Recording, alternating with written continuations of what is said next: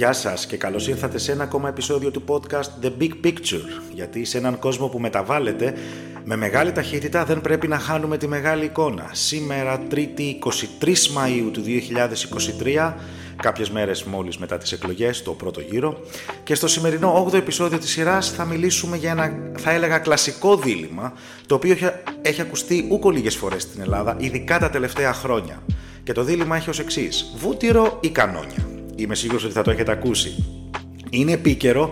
Επίσης, επειδή βρισκόμαστε σε διαδικασία εκλογών, με τον πρώτο γύρο, όπως είπα, να έχει ήδη ολοκληρωθεί την προηγούμενη Κυριακή και περιμένουμε το δεύτερο για τα τελεσίδικα τα αποτελέσματα να δούμε πώς θα διαμορφωθεί η επόμενη Βουλή. Τώρα, μια πρώτη μου παρατήρηση είναι πως το εν λόγω δίλημα εμπεριέχει μια ισχυρή δόση λαϊκισμού. Αλλά η λογική πίσω από την απάντηση που θα δώσω είναι εξαιρετικά απλή. Δυστυχώς η χώρα μας δεν συνορεύει ούτε με το Βέλγιο, ούτε με τον Καναδά, ούτε με τη Σουηδία, ούτε με κανέναν από αυτούς. Ω εκ τούτου η επένδυση, γιατί ως τέτοια πρέπει να αντιμετωπίζεται στην εθνική άμυνα, είναι απαραίτητη. Οπότε θα πω πως χρειαζόμαστε τόσο το βούτυρο όσο και τα κανόνια. Οπότε έχουμε το τέλος του επεισοδίου; Όχι, όχι, εντάξει, αστείευουμε. Ε, οπότε ας αναλύσουμε λίγο την χρησιμότητα των κανονιών και σε τελική ανάλυση τη χρησιμότητα των ίδιων των ενόπλων δυνάμεων, χρησιμοποιώντας το παράδειγμα της Ελλάδας φυσικά. Και για να προλάβω τους πάσης φύσεως ειρηνιστές, ε, ναι, θα πω ότι προφανώς δεν μου αρέσει ο πόλεμος. Ε, προφανώς δεν μου αρέσει η δυστυχία που αυτός προκαλεί μαζί με τον θάνατο και κανένας δεν πρέπει να πανηγυρίζει για νεκρούς, τραυματίες, εκτοπισμένους ανθρώπους από όποια πλευρά ε, και αν βρίσκεται σε μια πολεμική σύραξη. Και ούτε φυσικά ο πόλεμος ως ένα σύνολο στρατιωτικών ή άλλων επιχειρήσεων σε μια δεδομένη χρονική στιγμή περίοδο δεν θα πρέπει να είναι αυτός σκοπός σε καμία των περιπτώσεων. Και τώρα που το ξεκαθάρισα, ας συνεχίσουμε. Τώρα, σε ένα άλλο κόσμο, σε ένα παράλληλο σύμπαν, όπως θέλετε πείτε το, ίσως να μην υπήρχε ο πόλεμος ως μέσο επίλυσης διαφορών μεταξύ των κυρίαρχων κρατικών οντοτήτων και ίσως να εξαλειφθεί στο μέλλον μας. Αλλά όσο το διεθνές σύστημα παραμένει άναρχο, δηλαδή δεν υπάρχει ανώτερη εξουσία πάνω από τα κράτη η οποία θα μπορούσε να διατητεύσει διαφορών. Όσο η επιθυμία του ανθρώπου είναι ισχύ, γιατί κακά τα ψέματα όλοι οι άνθρωποι επιδιώκουν την ισχύ και όσο τα κράτη επιδιώκουν την εξασφάλιση της ασφάλειάς τους ή να επεκτείνουν την επιρροή τους ή ακόμα και τα δύο εις βάρος των άλλων, των γειτόνων τους, τότε ο πόλεμος θα παραμένει στις ζωές μας για, πολλές, για πολλές γενιές ακόμα. Οπότε συνιστώ να είμαστε ρεαλιστές. Τώρα, εγώ προσωπικά, υπηρετώντας για αρκετά χρόνια σε έναν από τους κλάδους των ενόπλων δυνάμεων, στο πολεμικό ναυτικό, και φυσικά διαμέσου των σπουδών που έχω κάνει, έχω διαμορφώσει μια πάρα πολύ συγκεκριμένη άποψη τόσο για τη χρησιμότητα των ενόπλων δυνάμεων γενικότερα, και έχω δώσει ήδη μια ξεκάθαρη απάντηση στο συγκεκριμένο δίλημα. Ορθολογικά μπορούν να γίνουν και τα δύο. Μπορούμε να έχουμε και βούτυρο για την ευημερία του λαού, γιατί προφανώς όλα για την ευημερία του λαού γίνεται, και φυσικά και κανόνια για να εξασφαλίσουμε και την ασφάλειά μας. Τώρα ας μιλήσουμε λίγο για το πλαίσιο. Τώρα η Ελλάδα μας των 10 εκατομμυρίων κατοίκων, εκ των οποίων περίπου τα 4 ζουν στην ευρύτερη περιοχή της Αττικής, Όπως είπα πριν, δεν συνορεύουμε με το Βέλγιο και την Ολλανδία, αλλά συνορεύουμε με την Αλβανία, τη Βόρεια Μακεδονία, τη Βουλγαρία και φυσικά την Τουρκία. Τώρα, ιστορικά να το δει κάποιος, έχουμε πολεμήσει εναντίον των Αλβανών, Βούλγαρων και Τούρκων. Και δεν μιλάμε ότι έχουμε πολεμήσει πριν 200 και 300 χρόνια και σχετικά πρόσφατα. Τώρα, βέβαια, σήμερα τα πράγματα έχουν αλλάξει τόσο πολύ που ουσιαστικά η Ελλάδα δεν απειλείται από τα βόρεια σύνορά της, αν και κάτι τέτοιο δεν εμποδίζει την αλβανική κυβέρνηση να καταπατά τα δικαιώματα της ελληνικής μειονότητας της Βορείου Υπήρου και να διατηρεί διάφορες ανόητες επεκτατικές βλέψεις έναντι της ελληνικής Υπήρου. Είδατε τι έγινε με το κράτος, το αλβανικό κράτος, το οποίο προσπαθούσε να συλλάβει και συνέλαβε τον υποψήφιο και, δι- και εκλεγμένο πλέον δήμαρχο της Χιμάρας. Τώρα, από την άλλη πλευρά, έχουμε το αδύναμο κρατήριο της Βόρειας Μακεδονίας, το οποίο προκειμένου να κρατήσει, να διατηρήσει μάλλον τη συνοχή ενός ετερόκλητου πληθυσμού, επένδυσε σε ιστορικούς μύθους για την καταγωγή του που δεν αντέχουν σε καμία επιστημονική κριτική. Και όταν η πολιτική εισέρχεται στο συγκεκριμένο ζήτημα, το κάνει εξαιρετικά περίπλοκο. Και τώρα πάμε στο αγαπημένο μας θέμα, την Τουρκία. Τώρα, τι να πρωτοπώ για τους γείτονες όταν αφισβητούν τα πάντα με περίσσιο θράσος; Ήδη από το 1974 και την εισβολή στην Κύπρο έχουν εγκαινιάσει μια επιθετική πολιτική έναντι της Ελλάδας.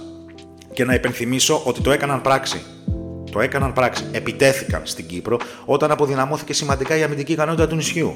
Δεν ήταν μόνο θεωρία, κρατήστε το αυτό. Τώρα, αυτή η πολιτική συνοδεύεται με διεκδικήσεις οι οποίες θα έχετε παρατηρήσει, φαντάζομαι όλοι, αυξάνονται τόσο ποιοτικά όσο και ποσοτικά με την πάροδο των ετών και των δεκαετιών. Τώρα, ένα από τα επιχειρήματα που έχω κατά καιρούς ακούσει είναι πως δεν χρειαζόμαστε ισχυρή αποτρεπτική ικανότητα, δηλαδή ένοπλες δυνάμεις, δηλαδή όπλα. Γιατί τάχα μου δεν θα αφήσουν οι Ηνωμένες Πολιτείες ή κάποια άλλη μεγάλη δύναμη, αλλά κυρίως οι Ηνωμένες Πολιτείες, να γίνει πόλεμος ή ότι τα κράτη δεν πολεμούν μεταξύ τους στον 21ο αιώνα και ειδικά στην Ευρώπη. Τώρα το πρώτο ειλικρινά δεν αντέχει κριτικής, ειδικά από τη στιγμή που η Τουρκία έχει δείξει πως δεν ελέγχεται από τις Ηνωμένες Πολιτείες τα τελευταία χρόνια, υιοθετώντας μια πιο ανεξάρτητη πολιτική, γυρνώντας την πλάτη της στη Δύση και τις αξίες της στην Ευρωπαϊκή Ένωση και στο ΝΑΤΟ. Τώρα, ο δεύτερος συλλογισμός είναι επίσης λαθασμένος. Να το πείτε στους Ουκρανούς αυτό, ότι δεν γίνεται πόλεμος στην Ευρώπη, αλλά τέλος πάντων. Τουλάχιστον όμως κατανοώ τη βάση του. Τώρα, η φιλελεύθερη θεωρία των διεθνών σχέσεων δίνει έμφαση στη συνεργασία των κρατών σε τομείς όπως η οικονομία, το εμπόριο κτλ. Τώρα, παράλληλα, υποστηρίζει πως οι δημοκρατίες δεν πολεμούν μεταξύ τους, ενώ ο παγκοσμιοποιημένος κόσμος είναι μακριά από πολέμους. Όλοι θέλουν να πλουτίσουν, κανένας δεν θέλει να διαταράξει το παγκόσμιο εμπόριο. Τώρα, στην ίδια θεώρηση, τα κράτη δεν είναι οι μοναδικοί δρόντε στο διεθνέ σύστημα, μιας και υπάρχουν διάφοροι διεθνείς οργανισμοί, πολυεθνικές εταιρείες και η κοινωνία των πολιτών και διάφοροι άλλοι δρόντες. Τώρα, αυτός ο συλλογισμός είναι ορθός, αλλά τουλάχιστον μέχρι ένα σημείο όμως. Δεν είναι γενικά ορθός. Γιατί γιατί τα κράτη παραμένουν και ακόμα και σήμερα οι πιο σημαντικοί δρόντες στο διεθνές σύστημα. Ναι, υπάρχουν οι διεθνείς οργανισμοί, ναι, είναι σημαντικοί, αλλά δείτε, έχουν περιορισμένη ισχύ όταν μιλάμε για τις μεγάλες δυνάμεις του διεθνούς συστήματος. Και δείτε παράδειγμα τον ΟΗΕ. Δεν έχω να πω κάτι άλλο. Τώρα, η Κίνα επίσης, ένα άλλο παράδειγμα. Δείτε πώς η κυβέρνηση γονάτισε, κυριολεκτικά γονάτισε τις μεγάλες εταιρείες της χώρας, της υψηλής τεχνολογίας. Δείτε επίσης εμάς, τις Ηνωμένες Πολιτείες και την Ευρωπαϊκή Ένωση, όσον αφορά εταιρείες άλλων κρατών, όπως το TikTok της Κίνας ή την κινέζικη Huawei. Αυτό που θέλω να πω είναι πως μπορεί με να υπάρχει συνεργασία. Π.χ. να το φέρω και στο ελληνικό παράδειγμα πάλι. Ο τουρισμός στο Αιγαίο. Ναι, όλες οι πλευρές θέλουν ένα ήρεμο καλοκαίρι για να έρθουν οι τουρίστες, να βγάλουμε λεφτά κτλ.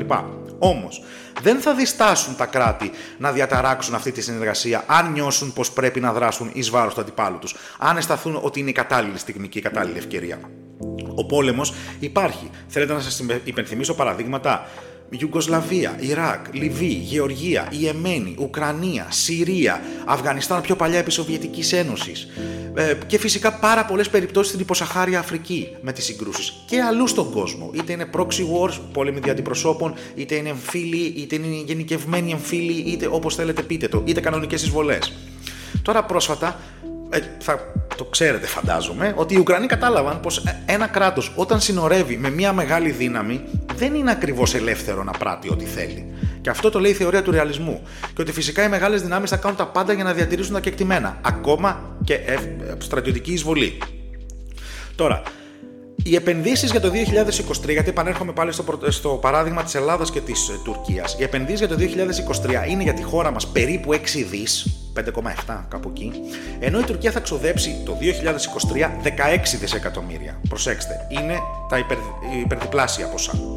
Τώρα, ο, έρχομαι στην περίπτωση της μικρής Ελλάδας, σε μέγεθος και πληθυσμό, η οποία απειλείται ανοιχτά και καθημερινά από μια μεγαλύτερη χώρα. Οπότε, τι πρέπει να κάνουμε, ποια πρέπει να είναι η δράση της χώρας μας. Πιστεύετε ειλικρινά ότι οι Τούρκοι δεν έχουν επιτεθεί ολοκληρωτική επίθεση εννοώ, έτσι, κανονική εισβολή, γιατί μικροεπισόδια έχουν γίνει και μακριά από τη δημοσιότητα. Να το ξέρετε αυτό, μικροεπισόδια γίνονται. Και δεν αναφέρομαι στις μεγάλες κρίσεις όπως του 1976, του 1987, του 1996. Δεν αναφέρομαι καν στο πογκρόμ κατά των Ελλήνων της πόλης το 1955, γιατί το έχουμε ξεχάσει αυτό, ούτε και την εισβολή στην Κύπρο του 1974. Προσέξτε πώς ανέφερα τώρα. Και αυτά ήταν τα μεγάλα επεισόδια, όχι τα μικρά. Και σε μια... Ε, σε 50-70 χρόνια, όχι σε 200 και 300 χρόνια, έτσι. Τώρα πιστεύετε ότι οι Τούρκοι όντως δεν έχουν επιτεθεί επειδή τους συγκρατούν οι Αμερικάνοι, η Ευρωπαϊκή Ένωση, δεν ξέρω και εγώ το Διεθνές Δίκαιο και το ΝΑΤΟ; Σοβαρά τώρα.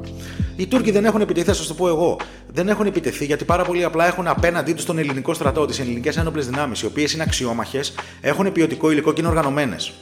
Δεν είναι Συρία. Ένα, μια διαλυμένη χώρα, δεν υπήρχε Συριακό στρατός, οπότε εισβάλλανε. Οπότε, πολύ απλά, αν θέλει ειρήνη, θα πρέπει να προετοιμάζεσαι για πόλεμο. Γιατί αυτή ακριβώς η ισορροπία δύναμης αποτρέπει την όποια πραγματική επιθετική διάθεση των Τούρκων. Που την έχουν και το ξέρουμε ότι την έχουν οι Τούρκοι. Τώρα, για να έχει όμως η Ελλάδα των 10 εκατομμυρίων, γιατί πρέπει να, είμαστε, να, να πάντα να, να σκεφτόμαστε με βάση το context. Εντάξει. Πρέπει να βλέπουμε το ευρύτερο πλαίσιο. Τώρα, η Ελλάδα των 10 εκατομμυρίων, για να έχει αξιόμαχες δυνάμεις, ένοπλες δυνάμεις και να συγκρίνεται με κράτη μεγαλύτερα από εκείνη, οι Έλληνες θα πρέπει να φτύνουν αίμα. Και ειλικρινά συγγνώμη για αυτή την έκφραση, αλλά ξέρετε ότι αυτό γίνεται όλα αυτά τα χρόνια το δόγμα της χώρας μας είναι η αποτροπή του τουρκικού κινδύνου μέσω της εσωτερικής εξισορρόπησης, δηλαδή αξιόμαχες ένοπλες δυνάμεις με την ποιότητα να αντισταθμίζει πάντα την τουρκική αριθμητική υπεροχή, αλλά και της εξωτερικής εξισορρόπησης μέσω της σύναψης συμμαχιών με άλλα κράτη, την ένταξη σε διάφορους οργανισμούς όπως η Ευρωπαϊκή Ένωση κτλ. Τώρα, επειδή ο κίνδυνος είναι πάντα επαρκτός, ναι, η Ελλάδα πρέπει να επενδύει στην άμυνά της, όμως ορθολογικά. Προσέξτε αυτή τη μαγική λέξη. Εδώ θα συμφωνήσω με την κριτική, καθώς οι επενδύσεις στην άμυνα δεν έχουν γίνει πάντα ορθολογικά και με βάση το εθνικό συμφέρον. Κακά τα ψέματα. Όλοι γνωρίζουμε την ελληνική πραγματικότητα πάνω κάτω. Συμβάσεις σκάνδαλα, αγορές υλικού τουλάχιστον προβληματικές, μια αμυντική βιομηχανία στα πρόθυρα τη διάλυσης, ό,τι θέλετε πάρτε, όλα μέσα είναι στο ίδιο καλάθι. Τώρα, οι ένοπλες δυνάμεις είναι ένας νευραλγικός τομέας, ο οποίος να σημειώσω εδώ συνεισφέρει πάρα πολλά στην πολιτική προστασία σε καιρό ειρήνης η οποία κοστολογείται περίπου στα 66 εκατομμύρια ευρώ. Πέραν φυσικά της διάσωσης ζώων και περιουσιών. Ενώ σε περίπου 91 εκατομμύρια κοστολογούνται οι διεθνείς σχέσεις που αναπτύσσουν οι ένοπλες δυνάμεις ως μία μορφή στρατιωτικής διπλωματίας. Θέλετε σχέσεις με Αίγυπτο, την πρόσφατη για πρώτη φορά άσκηση με την Ινδία, με το Ισραήλ, τη Γαλλία, την Κύπρο, τη Γερμανία, το... τα Ηνωμένα Αραβικά Εμμυράτα, άλλες χώρες. Τώρα, αυτή η κοινωνική προσφορά των ενόπλων δυνάμεων που επεκτείνεται από επιχειρήσεις έρευνας διάσωσης, προσέξτε τι κάνουν οι ένοπλε δυνάμεις, πέρα το κύριο αντικείμενό τους που είναι η ασφάλεια, έτσι. Επιχειρήσεις έρευνας διάσωσης. Μετα... Μεταφορές διακομιδές ασθενών από ακριτικά νησιά. Δεν είναι όλα τα νησιά η Κρήτη ή η Ρόδος. Έχουμε και πάρα πολύ μικρά νησιά, έτσι. Μην ξεχνάμε αυτούς τους κατοίκους. Μεταφορές πάσης φύσεως υλικών, ακόμα και νερού. Αποκομιδή, αποκομιδής σκουπιδιών. Ναι, ναι, καλά ακούσατε. Αποκομιδής σκουπιδιών. Συνεισφορά σε πάθησης φύσεως φυσικές καταστροφές. Σεισμοί, πλημμύρες, πυρκαγιές, ακόμα και πρόσφατη πανδημία. Συμμετείχαν οι ένοπλες δυνάμεις ενεργά. Επίσης, και ένα άλλο, άλλο ένα σημείο που θέλω να τονίσω ιδιαίτερα. Οι αμυντικές μας βιομηχανίες θα μπορούσαν να αυξήσουν σημαντικά το ΑΕΠ, το ακαθάριστο εθνικό προϊόν της χώρας, μειώνοντας παράλληλα την ελληνική εξάρτηση από πανάκριβα οπλικά συστήματα του εξωτερικού, τονώνοντας την εθνική βιομηχανική βάση και να πετύχουν εξαγωγές. Οπότε καταλαβαίνετε με ένα σμπάρο δύο τριγώνια. Μειώνουμε τα έξοδά μας, γιατί θα, δεν θα αγοράζουμε τόσο πανάκριβα οπλικά συστήματα από το εξωτερικό και θα ενισχύσουμε και τη βιομηχανική βάση. Θα κρατήσουμε τα μυαλά, τα φωτεινά μυαλά των νέων ανθρώπων, τους νέους επιστήμονες στη χώρα να δουλέψουν για την Ελλάδα. Τώρα, το τι γίνεται με το τι θα έπρεπε να γίνεται απέχει. Το γνωρίζω αυτό πάρα πολύ καλά. Και ειδικά σε περίοδου οικονομικής κρίσης. Αυτές οι επενδύσεις θα πρέπει να γίνονται εντελώς ορθολογικά, ώστε να μην σπαταλούνται πολύτιμοι και περιορισμένοι πόροι, οι οποίοι θα μπορούσαν να διοχετευτούν αλλού. Στην κοινωνική πολιτική, ας πούμε, στην κοινωνική πρόνοια. Ανάγκες υπάρχουν πολλές. Παιδεία, υγεία, οτιδήποτε άλλο. Διακυβέρνηση. Οι κυβερνήσεις όντως έχουν μεγάλη ευθύνη γιατί δεν φρόντισαν αυτές οι επενδύσεις να είναι απολύτως διαφανείς. Ενώ με τις εγκληματικές οικονομικές πολιτικές τους οδήγησαν τη χώρα στο χείλο της οικονομικής καταστροφής, από την οποία ακόμα αναρώνουμε. Τώρα, η βαριά βιομηχανία της χώρας, και αυτό ειλικρινά θέλω να το πω, η βαριά βιομηχανία της χώρας δεν μπορεί να είναι ο τουρισμός, ο οποίος είναι τελείως ευκαιριακός οφείλουμε στα σοβαρά να αναστήσουμε την αμυντική μας βιομηχανία και γενικά τη βιομηχανία υψηλής τεχνολογίας, η οποία θα έχει πολλαπλά ωφέλη για τη χώρα. Τώρα, η αλήθεια είναι πως βήματα γίνονται προς αυτή την κατεύθυνση, όμως θα πρέπει να επιταχυνθούν γιατί ο κόσμος μας αλλάζει γρήγορα και η Ελλάδα πρέπει και μπορεί να έχει λόγο στις διεθνείς και περιφερειακές εξελίξεις στο μέλλον. Υπάρχουμε και εμείς, ρε παιδιά, που δεν θέλουμε τη χώρα μας να είναι κομπάρσο. Τι θέλουμε πρωταγωνιστή τώρα, τι να κάνουμε; Και να κλείσω το σημερινό επεισόδιο κάνοντας μια μικρή αναφορά στο πόσο σημαντική είναι η στρατιωτική θητεία, κατά την ταπεινή μου προσωπική γνώμη. Στο οποίο θα αφιερώσω ένα επεισόδιο για το θεσμό της θητείας στην Ελλάδα ε, σε, στο μέλλον, γιατί το θεωρώ είναι πάρα πολύ σημαντικός θεσμός και είναι πάρα πολύ παρεξηγημένος. Τώρα δείτε τις ένοπλες δυνάμεις ως την επόμενη βαθμίδα κοινωνικοποίησης μετά το σχολείο και πιθανόν το πανεπιστήμιο. Προφανώς, όχι με, τον με το ελληνικό μοντέλο οργάνωσης της θητείας, το οποίο εξυπηρετεί κομματικά ρουσφέτια εντελώς, έτσι. Η χώρα μας απειλείται καθημερινά και χρειάζεται ισχυρές και ικανές και σύγχρονες ένοπλες δυνάμεις με προσωπικό άρτια εκπαιδευμένο. Γιατί τι να το κάνω το τελευταίο της τελευταίας τεχνολογίας ε, οπλικό σύστημα, αν δεν έχω άξιους ανθρώπους να το χειριστούν, έτσι. Τώρα, κατά συνέπεια, θεωρώ πως ολόκληρο το πλαίσιο της στράτευσης πρέπει να αλλάξει ριζικά. Οι νέοι θα πρέπει να αντιμετωπίζουν τη θητεία τους ως κάτι θετικό, από το οποίο θα αποκομίσουν εφόδια για τη μετέπειτα σταδιοδρομία τους και την επαγγελματική τους και την προσωπική τους ζωή. Και πιστέψτε με, υπάρχουν τρόποι να το κάνουν. Θα μπορούσε να γίνει ένα δούνε και να βίν μεταξύ κράτους και συγκεκριμένου πολίτη. Να μην το θεωρούν οι νέοι άνθρωποι ότι απλά χάνω το χρόνο μου, κάνω μία αγκαρία. Τώρα, είναι τόσα πολλά που πρέπει και μπορούν να γίνουν ώστε, αλλάξει, ώστε να αλλάξει η μορφή η θητεία που είναι, που είναι τόσο απαραίτητη για την άμυνα και την ασφάλεια της χώρας. Και κάποια στιγμή θα πρέπει ειλικρινά να ανοίξει αυτή η συζήτηση στην Ελλάδα και δυστυχώς προεκλογικά τώρα δεν έχει ανοίξει. Είναι τόσα πολλά θέματα που δεν έχουν ανοίξει στον προεκλογικό αγώνα που δυστυχώς, δυστυχώς. Γι' αυτό είμαστε εμείς τουλάχιστον να τα υπενθυμίζουμε με τη δύναμη που έχουμε. Την περιορισμένη δύναμη που έχουμε. Και θα κλείσω με αυτό και σας το υπόσχομαι. Στο δίλημα βούτυρο ή κανόνια, η απάντηση μπορεί να είναι και τα δύο, αρκεί να γίνεται σωστή διαχείριση των διαθέσιμων πόρων. Θα μου πει οριακά ουτοπικό κάποιος για την Ελλάδα, αλλά συνεχίζουμε να ονειρευόμαστε. Και θα σας πω ένα παράδειγμα για να καταλάβετε. Φανταστείτε τις ένοπλες δυνάμεις σαν τον αερόσακο του αυτοκινήτου σας. Θα ήταν πολύ φθηνότερο αν δεν είχε τέτοιον εξοπλισμό ενεργητική παθητικής ασφάλειας, αερόσακου. Αλλά θα μπαίνατε μέσα γνωρίζοντας ότι δεν υπάρχουν αερόσακοι σήμερα. Θα βάζατε μέσα την οικογένειά σας, θα βάζατε τα παιδιά σας. Αυτό είναι οι ενόπλες δυνάμεις. Ο αερόσακος. Πανάκριβο χόμπι, αλλά εξαιρετικά απαραίτητο στον κόσμο που ζούμε και στη γειτονιά που ζούμε. Τροφή για σκέψη μέχρι το επόμενο επεισόδιο. Και άφησέ μου ένα σχόλιο με την άποψή σου στο συγκεκριμένο ζήτημα. Θα έχει εξαιρετικό ενδιαφέρον να αναπτυχθεί επιτέλους ένας διάλογος πάνω σε αυτά τα θέματα. Ήμουν ο Θέμης και θα τα πούμε πάλι την επόμενη εβδομάδα. Και μην ξεχνάς, αν σου αρέσει η σειρά των επεισοδίων και σε ενδιαφέρουν γενικά οι διεθνείς εξελίξεις, κάνε ένα follow το podcast στο Instagram. The Big Picture Podcast με κάτω παύλες ανάμεσα στις λέξεις. Τώρα, αν θες να υποστηρίξεις αυτό το εγχείρημα, μπορείς να το κάνεις είτε μέσω της επίσημης ιστοσελίδας μας είτε μέσω του Patreon. Κάθε βοήθεια εννοείται είναι ευπρόσδεκτη. Σας ευχαριστώ πάρα πολύ. Θα τα πούμε την επόμενη εβδομάδα. Να προσέχετε τους εαυτούς σας και να σκεφτείτε πολύ καλά τι θα ψηφίσετε. Να είστε καλά. Καλό σας βράδυ.